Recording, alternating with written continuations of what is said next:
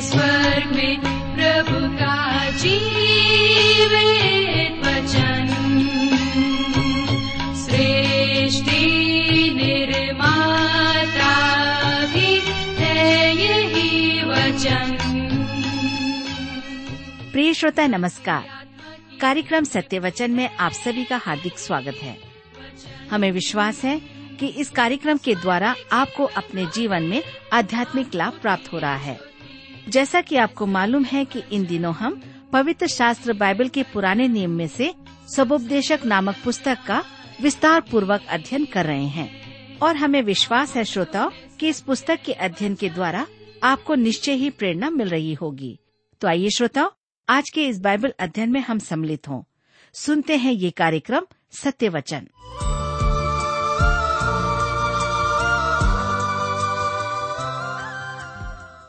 प्रिय मित्र, प्रभु के पवित्र और सामर्थ्य नाम में आप सबको मेरा नमस्कार। मैं आशा करता हूँ कि आप सब कुशल पूर्वक हैं और हमेशा की तरह आज फिर से एक बार परमेश्वर के जीवित और सामर्थ्य वचन में से सुनने और सीखने के लिए तैयार बैठे हैं। मैं आप सभी श्रोता मित्रों का इस अध्ययन में स्वागत करता हूँ। विशेष करके अपने उन सभी नए मित्रों का, जो पहली बार हमारे इस कार्यक्रम को सुन रहे हैं।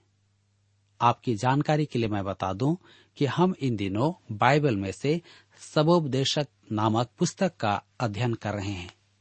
और जैसा कि हमने देखा है कि इस पुस्तक का लेखक सुलेमान, जो एक राजा था, जो एक महान बुद्धिमान व्यक्ति था, उसने अपने जीवन में उन सारे अनुभवों को प्राप्त करने की कोशिश की, अर्थात उसने प्रयोग के द्वारा इस बात को जानने की कोशिश की कि सूर्य के नीचे, अर्थात पृथ्वी पर, मनुष्यों के बीच में किस प्रकार से मनुष्य अपने आप को संपन्न रख सकता है, शांति और आनंद को प्राप्त कर सकता है, और इसके लिए सुलेमान ने बहुत से प्रयोग किए हैं। वैज्ञानिक प्रयोग और भौतिक प्रयोग, और यहाँ तक कि उसने भोग विलास के द्वारा भी शांति को प्राप्त करने की कोशिश की है। और इतना ही नहीं, उसने यह भी बताया है कि भाग्यवाद, कुछ लोग हैं जो अपने आप को भाग्यवाद कहते हैं और भाग्य पर भरोसा रखते हैं। दार्शनिक लोग भी हैं जो दर्शन की बातें करते हैं। तो हम इस प्रकार से देखते हैं कि सुलेमान इस पुस्तक में बहुत सारे विचारों को हम तक पहुंचाता है और अंततः इसी निष्कर्ष पर पहुँचता है कि सब कुछ व्यर्थ ही व्यर्थ है। मित्रों, जैसा कि मैंने आपको बताया है कि हम इन दिनों सबोपदेशक की पुस्तक से अध्ययन कर रहे हैं। और पिछले अध्ययन में हम देख रहे थे कि भाग्यवाद, कुछ लोग हैं जो भाग्यवाद पर विश्वास करते हैं। और सुलेमान भी कहता है कि जैसा होना है, वैसा तो होना ही है। कई बार हम भी इस बात को दोहराते हैं कि उसके जीवन में ऐसी बातें होनी ही थी, इसलिए हो गई। हम इस बात को नहीं सोचते हैं कि कई बार हम इस परिस्थिति को तैयार करते हैं। आज हम अध्याय तीन में और आगे की ओर बढ़ते हुए देखते हैं। अध्याय तीन में हम देखते हैं कि सुलेमान जीवन का दर्शन अपनाता है, जिसे हम कहते हैं, भाग्य में जो लिखा है, वही होगा। यह विचार उस युग में अन्य जातियों में मान्य था। प्लेटो यूनानी दार्शनिक था, जो इस विचार को रखता था। आज के युग में कुछ धार्मिक पंथ परमेश्वर के एक महान विश्वास प्रकट करते हैं। परंतु उनका विश्वास वास्तव में भाग्यवाद पर आधारित है। तो मित्रों, आइए अब हम और आगे बढ़ेंगे और अपने अध्ययन में सबोपदेशक की पुस्तक उसके तीन अध्याय को खोल लेंगे। सबोपदेशक की पुस्तक तीन अध्याय उसके पंद्रह पद में हम पढ़ते हैं, जहाँ पर इस प्रकार से लिखा है, जो कुछ हुआ, वह इससे पहले भी हो चुका। जो होने वाला है, वह हो भी चुका है, और परमेश्वर बीती हुई बात को फिर पूछता है। मेरे मित्रों, जब हम इस पृथ्वी पर हैं तो कई बार हम सोचते हैं कि हमने नई चीज़ों की खोज की है। कई बार हम इस बात को भूल जाते हैं कि परमेश्वर इस पृथ्वी पर जो कुछ भी बनाया है, उसने हमारे खोजने से पहले सब कुछ रख दिया है। सिर्फ़ हम क्या करते हैं कि इस पृथ्वी पर रहते हुए उन चीज़ों को प्राप्त करते हैं और आनंदित होते हैं, जबकि यह कोई नई बात नहीं है। मेरे मित्रों, यह हमारे जीवनचार्या में बहुत सारी ऐसी बातें आती है जिससे हम प्रतिदिन टकराते हैं, और इस बात को हम नहीं समझ पाते कि परमेश्वर ने मेरे लिए और आपके लिए, इस संसार के लिए पहले से इसे नियुक्त किया हुआ है। और इसमें हम और अन्य नई बातों को ढूंढना चाहते हैं। और इसी बात को हम देखते हैं कि सबोपदेशक का लेखक सुलेमान भी ढूँढने की कोशिश कर रहा है। आज हम अपने अध्ययन में और आगे बढ़ेंगे और हम देखेंगे कि सुलेमान इससे अध्ययन के द्वारा मुझे और आपको क्या बताना चाहता है। तो हम देखेंगे अब संसार में अन्याय। या दूसरे तरीके से हम कहेंगे कि आत्म प्रेम सबोपदेशक की पुस्तक तीन अध्याय उसके सोलह पद में लिखा है, फिर मैंने संसार में क्या देखा कि न्याय के स्थान में दुष्टता होती है और धर्म के स्थान में भी दुष्टता होती है। वह कहता है कि सब मनुष्य दुष्ट हैं, आप किसी पर विश्वास नहीं कर सकते। यह बावलापन तो है, परंतु मैं कहूँगा कि मानव जाति का एक उचित दृष्टिकोण है। मैं एक सभा में प्रचार करने के लिए गया। वहाँ के निदेशक ने कहा, हम आप सबके साथ मसीही स्त्री एवं पुरुष का सा व्यवहार करेंगे। उसे ऐसा नहीं करना था क्योंकि मैं आपको बता दूँ कि वे महिला और पुरुष का सा व्यवहार नहीं कर रहे थे। मेरे एक मित्र ने मुझे बताया कि व्यापार जगत में हम एक दूसरे पर भरोसा रखते हैं, जब तक कि कोई हमारे विश्वास को तोड़ ना दे। परंतु उसने कहा कि वह सबको दुष्ट मानता है, जब तक कि कोई यह सिद्ध न कर दे कि वह दुष्ट नहीं है। यह बावलापन तो है, परंतु दुर्भाग्य से यह सच है। और मेरा यह मित्र एक सफल व्यापारी भी है। वह उस सत्य को सामने रखता है, जो रोमियो की पत्री तीन अध्याय उसके तेईस पद में व्यक्त है। कि सबने पाप किया और परमेश्वर की महिमा से रहित हैं। जी हाँ सबने अर्थात हर एक मनुष्य जो इस पृथ्वी पर पाया जाता है, सब पापी हैं, क्योंकि सबने पाप किया है और तब सुलेमान अपनी विचारधारा में आगे कहता है, सबोपदेशक की पुस्तक तीन अध्याय उसके सत्रह और अठारह पद में, मैंने मन में कहा परमेश्वर धर्मी और दुष्ट दोनों का न्याय करेगा, क्योंकि उसके यहाँ एक एक विषय और एक एक काम का समय है। मैंने मन में कहा, यह इसलिए होता है कि परमेश्वर मनुष्यों को जांचे, कि वे देख सकें कि वे पशु समान हैं। ध्यान दीजिए कि यह प्रोत्साहन की बात नहीं है। क्योंकि वह कहता है कि परमेश्वर धर्मी और दुष्ट दोनों को देखे और जांचे, और यह भी कहता है कि मनुष्यों को जाँच करके देखे कि वे पशु समान हैं। मेरे प्रियो, परमेश्वर ने मुझे और आपको पशु नहीं बनाया है। उसने मुझे और आपको अपने हाथों से बनाया है, और उसने अपने श्वास हमारे अंदर डाले हैं ताकि हम उसके साथ संगति करें। सबोपदेशक की पुस्तक तीन अध्याय, उसके 19 और 20 पद में हम आगे पढ़ते हैं। क्योंकि जैसी मनुष्यों की वैसी ही पशुओं की भी दशा होती है, दोनों की वही दशा होती है। जैसा एक मरता, वैसे ही दूसरा भी मरता है। सबों की श्वास एक सी है, और मनुष्य पशु से कुछ बढ़कर नहीं, सब कुछ व्यर्थ ही है। सब एक स्थान में जाते हैं, सब मिट्टी से बने हैं और सब मिट्टी में फिर मिल जाते हैं। आपको समझ में आ रहा होगा कि इस वाक्यांश पर अनेक धार्मिक पंथ आधारित हैं। हमें स्मरण रखना है कि यह सूर्य के नीचे पृथ्वी पर वास कर रहे हैं और मनुष्य का ही विचार है, जो पूर्ण रूप से स्वार्थी है। स्वार्थ परायण जीवन केवल अपने ही आनंद की खोज के कारण ही मनुष्य कुछ ऐसी परियोजनाओं में सहभागी होते हैं जो लाभदायक है। कुछ लोग खेल में अपने आप को समर्पित कर देते हैं। कुछ कला में, कुछ साहित्य में, कुछ संगीत में और ऐसे ही अनेक कार्यकलापों में। इनमें कोई बुराई नहीं है। परंतु ये सब स्वार्थ संबंधित कर्म है। इनसे मनुष्य की स्वार्थ परायण लालसाओं की पूर्ति होती है। ऐसा दृष्टिकोण से आशावादी निष्कर्ष नहीं निकालता। मेरे प्रियो, क्रमिक विकास का विचार कहता है कि मनुष्य जानवर से मनुष्य बना है।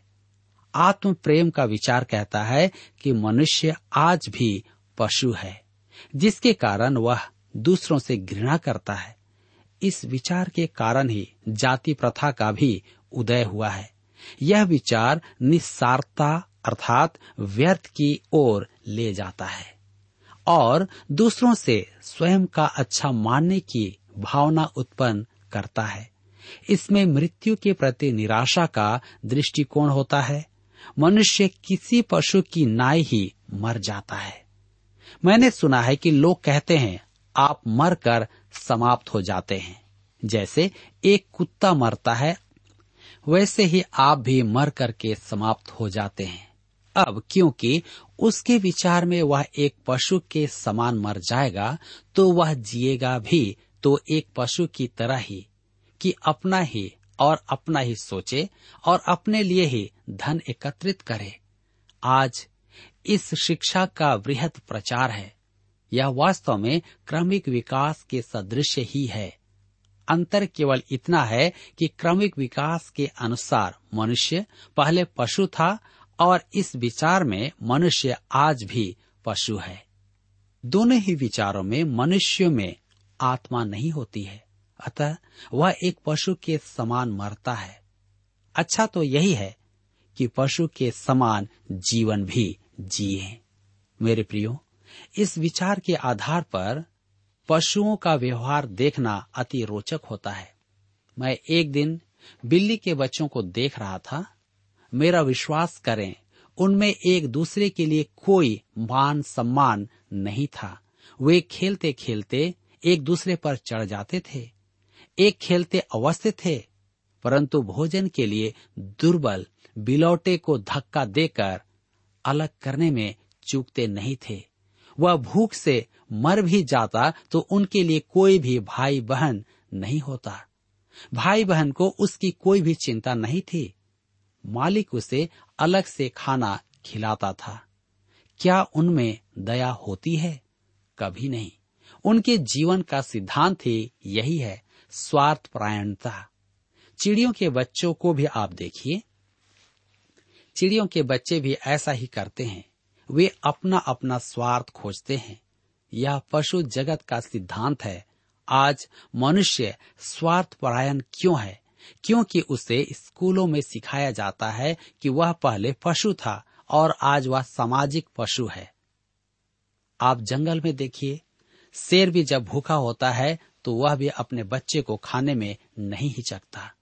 और आज मनुष्य भी ऐसा ही जीवन जी रहा है। अपने भाई, बहन माता पिता की उसे कोई चिंता नहीं है। संपत्ति के लिए वे एक दूसरे को मारने के लिए तैयार हैं, नाश करने के लिए तैयार हैं, क्योंकि मनुष्य पशु के समान जीवन जी रहा है।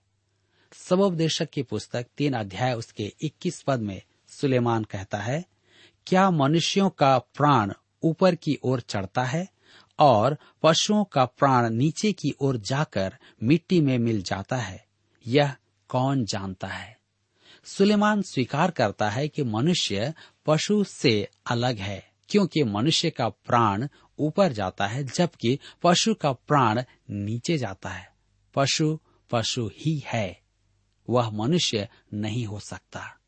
सबोपदेशक तीन उसके बाईस पद में हम पढ़ते हैं। अतः मैंने यह देखा है कि इससे अधिक कुछ अच्छा नहीं कि मनुष्य अपने कामों में आनंदित रहे, क्योंकि उसका भाग यही है। कौन उसके पीछे होने वाली बातों को देखने के लिए उसको लौटा लाएगा? दूसरे शब्दों में, हमारे पास केवल एक ही जीवन है। यह भी आज की शिक्षा या जो आप उचित समझे, कहें। हमें केवल अपनी परिस्थिति से समझौता करके पशु के समान जीवन जीना है। यही तो हिप्पी विचार था, जो स्कूलों से उभरा था। मेरे मित्रों, आज इसी प्रकार का जीवन लोग जी रहे हैं, जिसे हम बर्बरता का जीवन भी कहते हैं। लोग एक दूसरे को नाश करने में पीछे नहीं हटते। किसी भी रीति से एक दूसरे के भोजन को छीनने, एक दूसरे की संपत्ति को छीनने, एक दूसरे को नीचा दिखाने में वे पीछे नहीं हटते हैं और किसी के साथ किसी भी परिस्थिति में समझौता करके जीवन जीने के लिए तैयार हैं। यही कारण है कि आज स्त्री स्त्री के साथ विवाह कर रही है, पुरुष पुरुष के साथ विवाह कर रहा है। कई देशों में इसकी अनुमति भी राज्य सरकार की ओर से या वहाँ के कानून की ओर से दे दी गई है। क्या आप इसे पशु के समान जीवन नहीं कहेंगे? मेरे प्रियो, यहाँ पर अध्याय तीन समाप्त होता है और अब हम आगे बढ़ेंगे और अध्याय चार से अपने अध्ययन को जारी रखेंगे। इस अध्याय में स्वार्थ प्रायणता में संतोष खोजने से उत्तम सुलेमान के विचार हैं। आइए आप मेरे साथ निकालिए। सबोपदेशक की पुस्तक चार अध्याय, उसका एक पद। सबोपदेशक की पुस्तक चार अध्याय, उसके एक पद में लिखा है तब मैंने वह सब अंधेर देखा जो संसार में होता है। और क्या देखा? कि अंधेर सहने वालों के आँसू बह रहे हैं, और उनको कोई शांति देने वाला नहीं। अंधेर करने वालों के हाथ में शक्ति थी, परंतु उनको कोई शांति देने वाला नहीं था। ध्यान दीजिए, यह राजनीतिक सिद्धांत का सा प्रतीत नहीं होता है। स्वार्थ परायण मनुष्य विरोध करता है, और सच तो यह है कि किसी का भी राज हो, गरीब मनुष्य का शोषण होता है। गरीबों का कल्याण नहीं है। वे शोषित वर्ग के लोग हैं, अतः विरोध अभियान यहाँ से आरंभ होता है। लोग चाहते हैं कि उन्हें भी बराबरी का हक मिले, उन्हें भी अमीर होने का मौका दिया जाए। लेकिन मनुष्य उसका शोषण करता है, अर्थात उसे ऊँचा उठने नहीं देता है। यही कारण है कि हमारे देश में और अन्य देशों में भी आज लोग अपने जीवन को ऊँचा उठाने के लिए अलग अलग संस्थाओं में होकर के, मनुष्य उत्थान के नाम से, वर्ग उत्थान के नाम से संस्थाओं को चला रहे हैं। मेरे मित्रों, यह हमारे जीवन में एक प्रकार का प्रक्रिया है। लोग अपने जीवन में आगे बढ़ना चाहते हैं लेकिन ऐसा हो नहीं पाता है। और यही कारण है कि लोग विरोध अभियान आरंभ करते हैं। सबोपदेशक की पुस्तक चार अध्याय उसके दो पद में हम पढ़ते हैं। इसलिए मैंने मरे हुओं को जो मर चुके हैं, उन जीवितों से जो अब तक जीवित हैं, अधिक सराहा। अब आप ध्यान दीजिए। आपने सुना होगा कि लोग कहते हैं, मैं मर जाऊँ तो अच्छा होगा। या फिर मरने से अच्छा तो क्रांतिकारी होना है, जो पूर्व कथित का विपरीत है। दोनों ही विद्रोह की आत्माएँ हैं। मृत्यु उसके लिए किसी प्रकार का भय उत्पन्न नहीं करती है। कई लोग किसी गलत काम के लिए भी मर जाते हैं। वे इस बात को नहीं देखते कि वे गलत कर रहे हैं या सही। इसलिए वे कहते हैं, यदि मैं मर भी जाऊँ तो अच्छा होगा। मेरे प्रियो, परमेश्वर ने मुझे और आपको इसलिए नहीं बनाया कि हम यूँ ही मर जाएँ। परमेश्वर चाहता है कि हम उसे जाने, उससे प्रेम करें और उस अद्भुत शांति को प्राप्त करें जिसे उसने मेरे और आपके लिए रखा है जी हाँ यदि हम उसे जानेंगे तो उससे प्रेम करेंगे और जब हम उससे प्रेम करेंगे तो हम उसके निकटता में होंगे और जब हम उसके निकटता में होंगे तो हम उसकी आज्ञाओं का पालन भी करेंगे। और लोग मेरे जीवन के द्वारा, आपके जीवन के द्वारा शांति को प्राप्त करेंगे। परमेश्वर मुझे और आपको यूँ ही मरने नहीं देता, और इसलिए हम नहीं कह सकते हैं कि मेरे लिए मर जाना अच्छा है। यदि आप मसीह के लिए मरते हैं तो अच्छी बात है, क्योंकि पॉलुस भी कहता है कि मसीह में मरना मेरे लिए आनंद की बात है। मेरे लिए अच्छी बात है। क्या आप ऐसा कह सकते हैं? सबोपदेशक की पुस्तक चार अध्याय उसके तीन पद में सुलेमान आगे कहता है, वरन उन दोनों से अधिक अच्छा वह है जो अब तक हुआ ही नहीं।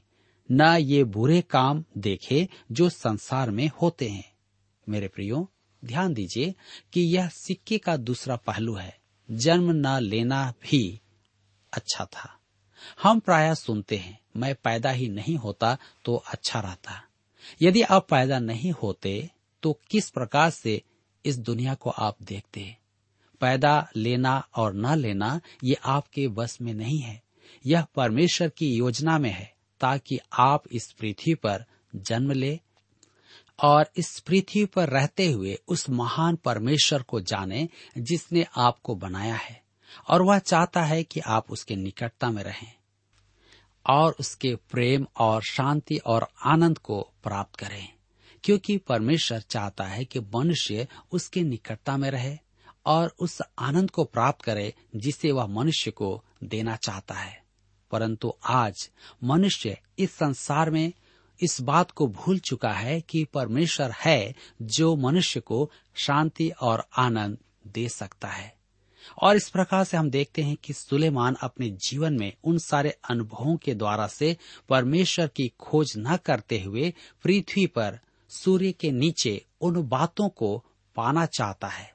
और जब नहीं मिलता है तो जैसा लोग कहते हैं कि मैं पैदा ही नहीं होता तो अच्छा रहता। और हम इसे प्राय बहुतों से सुनते हैं, कारण सिर्फ़ यही है कि वे परमेश्वर को नहीं पहचान पाए हैं। हम आगे पढ़ते हैं सबोपदेशक की पुस्तक चार अध्याय, उसके चार पद में।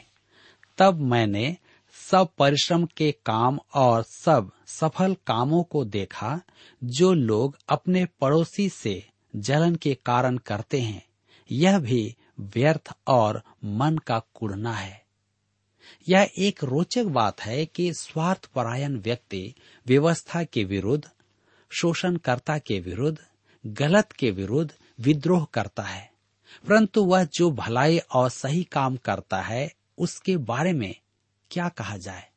वह जो कुछ करना चाहता है, उसके बारे में क्या कहेंगे? सबोपदेशक का लेखक कहता है, व्यर्थ है। यह समय गवना है। यह वास्तव में जीवन के प्रति निराशा का दृष्टिकोण है। कई बार मैं इस बात को नहीं समझ पाता हूँ कि मनुष्य इस पृथ्वी पर रहते हुए दूसरों के साथ में ईर्ष्या या जलन क्यों रखता है? क्यों वह अपने जीवन में, अपनी ही बातों में, अपने ही कार्यों में सीमित होकर के उन आशीषों को ढूँढने की कोशिश नहीं करता है? आज मनुष्य एक दूसरे को बढ़ते हुए देखना नहीं चाहता है। यदि एक व्यापारी मेहनत करते हुए अच्छी सफलता को पा रहा है तो दूसरा व्यापारी उसे नीचा दिखाना चाहता है या किसी न किसी रूप में उसे फंसाना चाहता है। मेरे मित्रों, यह मनुष्य का स्वभाव है और परमेश्वर नहीं चाहता कि हम इस स्वभाव में अपने जीवन को जिये जो हमें निराशा उत्पन्न कराती है। सबोपदेशक की पुस्तक चार अध्याय उसके पाँच पद में आगे हम पढ़ते हैं। मूर्ख छाती पर हाथ रखे रहता और अपना मांस खाता है। यह क्या ही दुखद बात हम देखते हैं। इसका अर्थ क्या यह है कि भूखा मनुष्य नरभक्षी है? जी नहीं। कहने का अर्थ है कि वह अपनी सुरक्षा के लिए कुछ नहीं करता है। वह अपने लिए परिश्रम नहीं करेगा। आज हमारे समाज में बहुत से ऐसे लोग हैं जो बैठे बैठे खाना चाहते हैं। बूढ़े माता पिता काम करते हैं और कई बार जवान अपने हाथ पार हाथ धरे हुए बैठे रहते हैं और उनकी कमाई का आनंद लेते हैं। और कई बार माता पिता हैं कि अपने बच्चों की कमाई खाने के लिए लालायित रहते हैं। मेरे प्रियो, आज मुझे और आपको इस बात पर विचार करना है कि हम किस प्रकार अपने जीवन को जी रहे हैं। क्या हम परिश्रम नहीं कर रहे हैं या हम परिश्रम कर रहे हैं? आज परमेश्वर ने यदि मुझे और आपको स्वस्थ रखा है तो निश्चय ही हम अपनी जीविका के लिए परिश्रम करें, एक दूसरे से हाथ बटाएँ ना कि चुपचाप बैठे रहे और खाना खाते रहें। आज सबोपदेशक का लेखक सुलेमान भी इस बात को हमें बताता है कि हमें कुछ न कुछ करना है। सबोपदेशक चार अध्याय के छह पद में हम पढ़ते हैं, चैन के साथ एक मुट्ठी, उन दो मुट्ठियों से अच्छा है जिनके साथ परिश्रम और मन का कुढ़ना हो। यहाँ पर स्पष्ट कहूँ तो यह एक अति उत्तम विचार है। ऐसा मनुष्य अपना परिश्रम करता है और मैं कहूँगा कि यह कष्ट उठाने और कुड़ने से अच्छा है। यदि आप काम कर रहे हैं, परिश्रम कर रहे हैं तो आपके लिए अच्छा है, क्योंकि आपको इसका प्रतिफल मिलेगा। इसके सिवाय या इसके विपरीत कि आप बैठ करके किसी दूसरे को देखते हुए कुड़कुड़ाते रहें या कुड़ते रहें, अपने आप को हानि पहुंचाते रहें। जो आपको और भी अधिक निराश कर देती है। सबोपदेशक की पुस्तक चार अध्याय उसके सात पद में आगे लिखा है, फिर मैंने धरती पर यह भी व्यर्थ बात देखी। आगे वह कहता है कि कुछ भी कर लें, कुछ भी लाभ नहीं, सब व्यर्थ है। यह सबसे बुरा निराशवाद है। इसमें संदेह नहीं कि स्वार्थ परायण विचार रखने वालों में सबसे अधिक आत्महत्याएँ होती हैं। पुरानी चोट विनाश की ओर ले चलती है। इन सब का आधार आत्म प्रेम का सिद्धांत है, जिसके अनुसार सब कुछ शून्य हो जाता है, अर्थात सब कुछ शून्य से उत्पन्न हुआ है। सबोपदेशक चार अध्याय उसके आठ पद में हम पढ़ते हैं। कोई अकेला रहता है और उसका कोई नहीं है, न उसके बेटा है, न भाई तो भी उसके परिश्रम का अंत नहीं होता, न उसकी आँखें धन से संतुष्ट होती है, और न वह कहता है, मैं किसके लिए परिश्रम करता और अपने जीवन को सुख रहित रखता हूँ? यह भी व्यर्थ और निरा दुख भरा काम है। मेरे प्रियो, यह भी एक विचित्र बात है कि आप किसी की भलाई भी करते हैं तो आप समय गंवा रहे हैं और अंततः लेखा कहता है कि सब कुछ व्यर्थ है। मेरे मित्रों, यहाँ पर आज हमारे अध्ययन का समय समाप्त होता है। मैं आशा करता हूँ कि आज के इस अध्ययन के द्वारा भी आपने अवश्य ही अपने जीवन में आत्मिक लाभ प्राप्त किया है।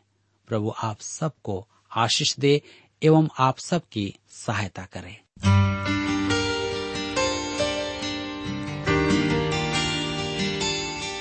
प्रिय श्रोताओ, अभी आप सुन रहे थे बाइबल अध्ययन कार्यक्रम सत्य वचन हम आशा करते हैं कि आज के इस कार्यक्रम से आपको आत्मिक लाभ मिला होगा। यदि आप परमेश्वर के बारे में और अधिक जानना चाहते हैं तो हमारे पास नया नियम एवं पवित्र शास्त्र बाइबल उपलब्ध है। इन्हें प्राप्त करने के लिए आप हमें इस पते पर लिख सकते हैं। कार्यक्रम सत्य वचन T W R post box number चार तीन एक शून्य, नई दिल्ली एक एक शून्य शून्य एक नौ। पता एक बार फिर सुन लीजिए। कार्यक्रम सत्यवचन T W R post box number four three one zero, New Delhi one one zero zero one nine. और हाँ श्रोताओ, याद रखें कि पत्र लिखते समय आपका नाम और पता साफ़ साफ़ लिखा होना चाहिए। इसके अलावा आप हमसे टेलीफोन के माध्यम से भी बातचीत कर सकते हैं, जिसमें हमारे काउंसलर या सलाहकार आपको सलाह देंगे। तो नोट कीजिए हमारा मोबाइल नंबर नौ नौ पाँच आठ आठ दो शून्य चार एक चार। याद रखें, double nine five eight eight two zero four one four. और हमारा दूसरा नंबर है zero nine six five one four double three three nine seven. याद रहे, शून्य नौ छ पाँच एक चार तीन तीन तीन नौ सात। इसके अलावा आप हमसे ईमेल के द्वारा भी संपर्क कर सकते हैं। हमारा ईमेल आईडी है Hindi T T B at T W R dot I N Hindi T T B at T W R dot I N और अब इसी के साथ हमारे कार्यक्रम का समय यहीं पर समाप्त होता है। अगले कार्यक्रम में आपसे फिर मुलाकात होगी। तब तक के लिए हमें आज्ञा दीजिए। नमस्कार। कभी कदम राहों